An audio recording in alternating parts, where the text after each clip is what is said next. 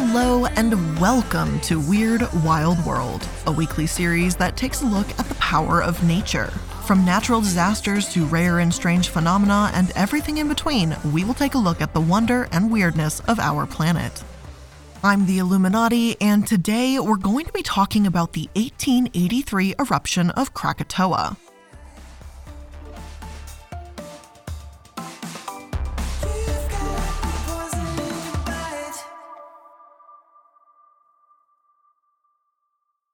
I feel like I've always heard about the Krakatoa volcano, like I probably learned about it in school years ago, but the memory has slipped a bit out of my mind. So, before we can talk about the eruption, let's get into where Krakatoa is and the volcano's history. To start with, the name is technically Krakatau in Indonesian, but Krakatoa is where this volcano is more commonly known as, and it's the name my sources use, so that's what I'm going to be referring to it as well. Krakatoa is a small volcanic island in Indonesia, located about 100 miles west of Jakarta.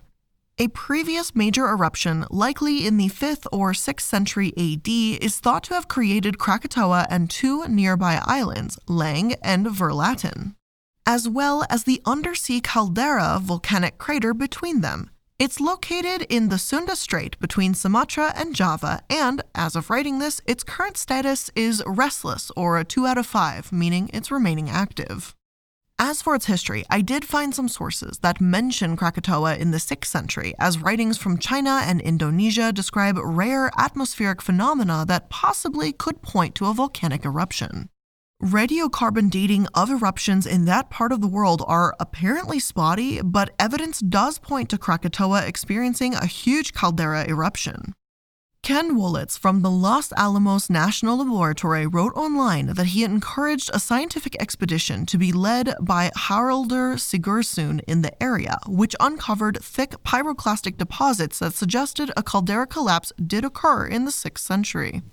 A caldera is a huge depression formed when a volcano erupts and collapses in on itself, and pyroclastics are rocks composed of volcanic materials, to put it very simply.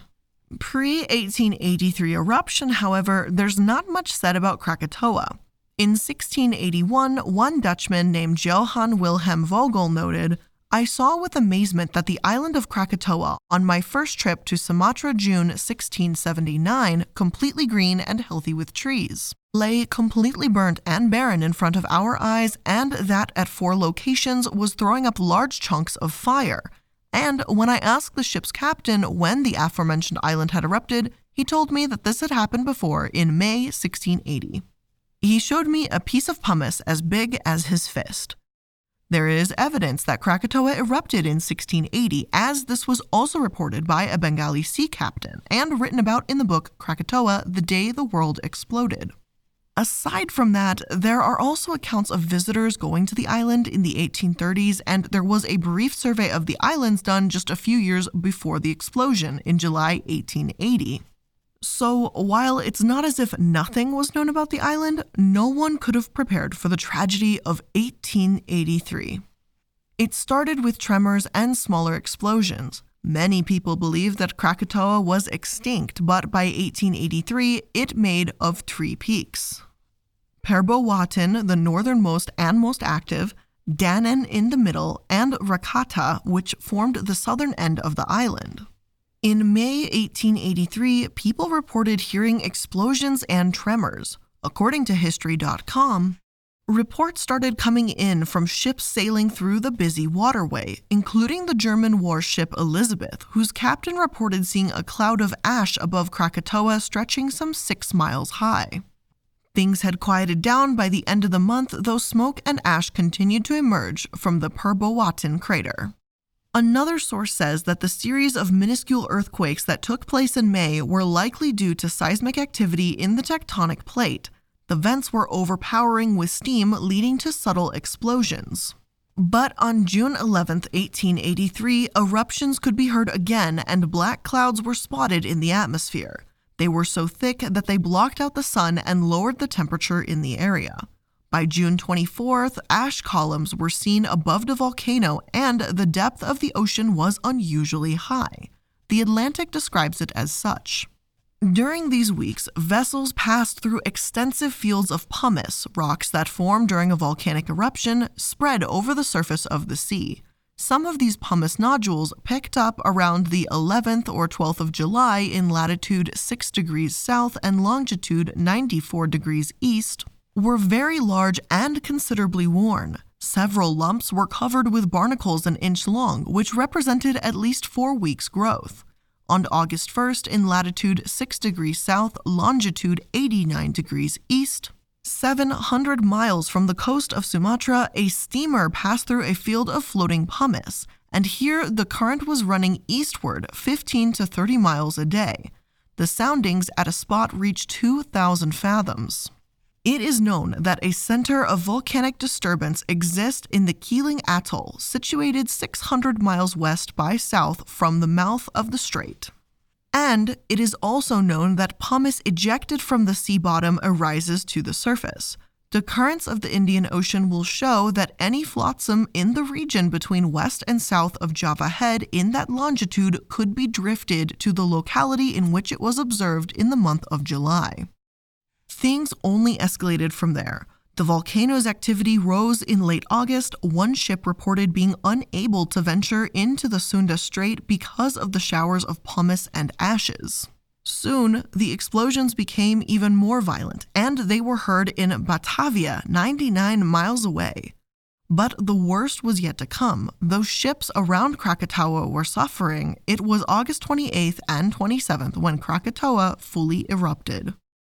A series of four massive explosions almost destroyed the island completely. The Independent writes that it was 6 a.m. on August 26 in 1883 when the volcano on Krakatoa, a small island in Indonesia, catastrophically erupted. This earth shattering event became the greatest natural disaster of the 19th century. The sky was bathed in an unearthly red glow, and the fallout was felt around the world. The force of the eruption created the loudest noise ever recorded. It was heard 4,653 kilometers away on Rodrigues Island in the Indian Ocean and some 4,800 kilometers away in Alice Springs. Shockwaves traveled around the world seven times, and the force of the blast was some 10,000 times larger than that of the hydrogen bomb dropped on Hiroshima. The volcano left 36,000 people dead, and the survivors battled to cope with tsunamis, further eruptions, and superheated ash clouds. And I can't even begin to imagine this kind of devastation. Plumes of ashes raced across nearby islands. Those that weren't killed by the intense heat would have been sandblasted to death. Dr. David Rothery from the Department of Earth Sciences at the Open University said that it was hot enough to carbonize everything in its path. The tsunamis reached heights of 40 meters, well over 100 feet, and flung sections of coral reef ashore, some weighing as much as 600 tons. Like any volcanic eruption, Krakatoa's is traced to the movement of the tectonic plates that make up Earth's crust.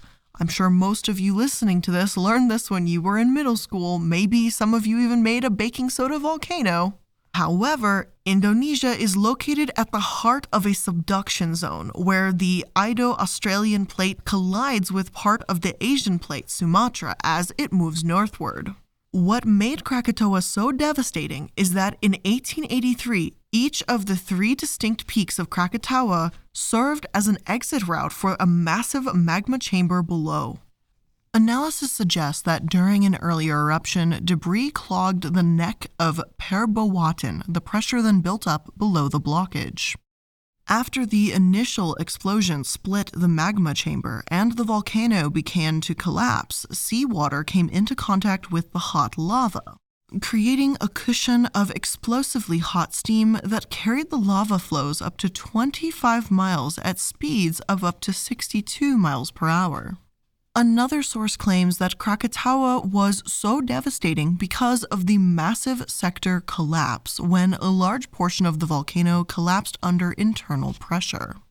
Professor Nick Petford from the School of Earth Sciences and Geology at Kingston University stated This is the first time a volcano had exploded and was known about instantly. The underwater telegraph cables were a network for communication, the precursor to the internet. Our best idea about what happened is that the final stage of the Krakatoa eruption was marked by a massive internal failure, says Petford. Perhaps due to a landslide that exposed lots of magma to atmospheric pressure. Even though any volcanic eruption begins from movement by tectonic plates, Krakatoa was like the perfect storm of volcanoes at that moment. It had a global, lasting effect and killed thousands, some from the blast, many from the tsunamis. A description given by Captain Watson of the British ship Charles Bal, who was near the area at the time, can be found in the Atlantic article in my sources. It's a very lengthy description, but I'll go over a couple of the highlights now. In regards to the explosion, he wrote, at 11:15 there was a fearful explosion in the direction of Krakatoa, then over 30 miles distant. We saw a wave rush right on to the Button Island, apparently sweeping entirely over the southern part and rising halfway up the north and east sides, 50 or 60 feet, and then continuing on to the Java shore. This was evidently a wave of translation and not of progression, for it was not felt at the ship. This we saw repeated twice, but the helmsman said he saw it once before before we looked. We were enclosed in the darkness that might almost be felt, and then commenced a downpour of mud, sand, and I do not know what, the ship going northeast by north 7 knots per hour under three lower topsails. At noon, the darkness was so intense that we had to grope our way about the decks. We could not see each other. This horrible state and downpour of mud and debris continued until 1:30 p.m. The roaring and lightning from the volcano being something fearful. Up to midnight, the sky hung dark and heavy, a little sand falling at times, and the roaring of the volcano very distinct, although we were fully 75 miles from Krakatoa. Such darkness and such a time in general, few would conceive, and many, I dare say, would disbelieve. The ship, from truck to waterline, as if it cemented, spars, sails, blocks, and ropes, were in a horrible state, but thank God no one was hurt, nor was the ship damaged. But think of Anjer, Merak, and other little villages on the Java coast.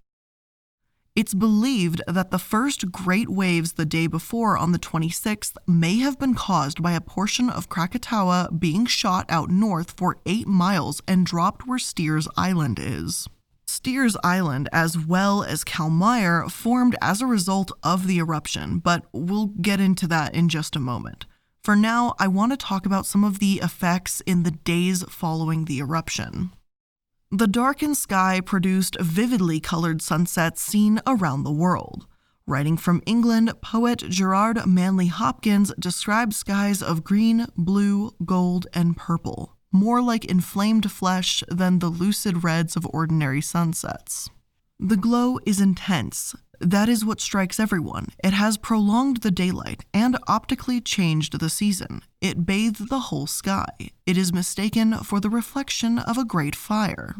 As incredible as this sounds, I don't know if I would have been in awe or terrified, especially if I wasn't sure what was going on. Because of the dense clouds and dust, there was an immense global change. Scientists believe the eruption may have caused a drop in the average global temperature for years. Thousands of miles from Indonesia, the amount of rainfall in LA in the months following Krakatoa remained the city's highest annual rainfall on record at 38.18 inches. For reference, LA typically has an average rainfall of about 16 inches per year, and if you've lived in California, you get all of that in about two days. So in 1883, they got more than twice as much rain than usual, or at least by today's usual anyway. Krakatoa produced the loudest sound in recorded history at that time, rocking ships as far away as South Africa. Seriously, I don't think it's possible to understate the magnitude of this thing. It's estimated that more than 36,000 people died from the blasts and tsunamis, the walls of water created by the volcano's collapse in the sea overwhelmed nearby islands. Inhabitants of coastal towns on Java and Sumatra fled towards higher ground, and 165 coastal villages were destroyed. One steamship, the Berouw, was carried nearly a mile inland. All 28 crew members were killed. Another ship, the Loudoun, barely survived because the ship captain, Linderman, succeeded in turning its bow to face the wave and the ship was able to ride over the crest. It's said that when the crew looked back, they saw nothing left of the town where they'd been anchored. Krakatoa's VEI was a 6. Tambora, a different volcano in 1816, was registered a 7 and created a year without a summer. Tambora killed 100,000 people in the immediate aftermath, and it's known as the deadliest volcano. But Krakatoa wasn't all that far behind, only one VEI behind that. VEI stands for Volcanic Explosivity Index, and with Krakatoa's eruption, that leaves just Tambora as the worst eruption in modern history. The others that were worse, such as the Yellowstone caldera or the Mazama, occurred thousands of years ago. There are plenty of sources out there that go into great and fantastic length about the immediate effects in the days to come. Even though this was in 1883, there's no shortage of information, and there's no doubt that this affected everyone, whether it made a major impact or a very minor one. Whether someone's village and family were destroyed or taken away, or someone saw the blue and green suns due to ash and aerosol circling the equator, everybody knew something big happened. One source says that in New York, about an hour north of Manhattan, the sunsets were so red and vivid that people genuinely thought buildings were aflame and fire departments were called. Strange sunsets continued for three years. And although the change of a massive 1883 style eruption may seem unlikely now, Krakatoa is still active and it has a child. In late 1927, Krakatoa reawakened, producing steam and debris. In early 1928, the rim of a new cone appeared above sea level, and it grew into a small island within a year. Called Anak Krakatoa, child of Krakatoa, the island has continued to grow up to an elevation of some 1,000 feet and erupts mildly at times. An eruption on March 31, 2014, measured a 1 on the VEI. However, within just a few years, Anak Krakatoa lived up to its deadly name. In 2018, its middle suddenly collapsed and triggered a tsunami that killed more than 400 people on the islands of Sumatra and Java. The water was more than 10 meters, or 32 feet high. There'd been no sign of an imminent collapse in the hours leading up to Anak Krakatoa, no warning for the people that the child of Krakatoa killed. Smaller islands, such as Steers and Calmeyer, were also formed from the deposits of the Krakatoa eruption. However, both of these were eroded away by the waves within a few years. Anak Krakatoa doesn't seem to be going anywhere, though. Recent articles explain that, to make matters more difficult, Indonesia has no advanced early warning system in place for volcano generated tsunamis. If Anak Krakatoa erupts again, creating more tsunamis, it's important that all residents in coastal villages can be aware of the danger. This source reads an advanced early warning system could be installed. It would involve tide gauges to detect an increase in water levels, satellite imagery and drone mapping, and a tsunami numerical model run in real time. When this system triggered a warning, it would be fed direct to residents who live in the coastal belt. Until such a system is in place, it will be vital to get the local community involved in disaster risk management and education. But preparing for future disasters isn't just about building breakwaters or seawalls, though these defensive structures are clearly vital for preserving beaches for tourism and local businesses like fishing. It is also about educating people so that they feel psychologically healthier, more resilient, and less anxious about facing the mega tsunamis of the future. Of course, putting proper warning and planning systems in place takes time, money, and, of course, it's easier said than done. Hopefully, though, this can begin to be put in place. Government departments and local institutes can collaborate on the issue, and these coastal villages will know what to do should Krakatoa or its child erupt again in the near future. Today, Krakatoa is heavily referenced in everything from children's novels to metal bands. In a way, an event like the 1883 eruption reminds us that we're all living on the same planet and we all share the same Earth. But with that being said, that is where I'm going to end today's episode of Weird Wild World. I hope you enjoyed it, and if you did, make sure that you're liking, following, and subscribing so that you can stay up to date on all the latest episodes. And if you want to connect with me outside of these episodes, make sure to check for my Linktree link, which will have links for all of my social media and current projects that I'm involved in. Again, thank you so much for making it to another episode of Weird Wild World. I love you all, and I'll see you in the next one. Bye!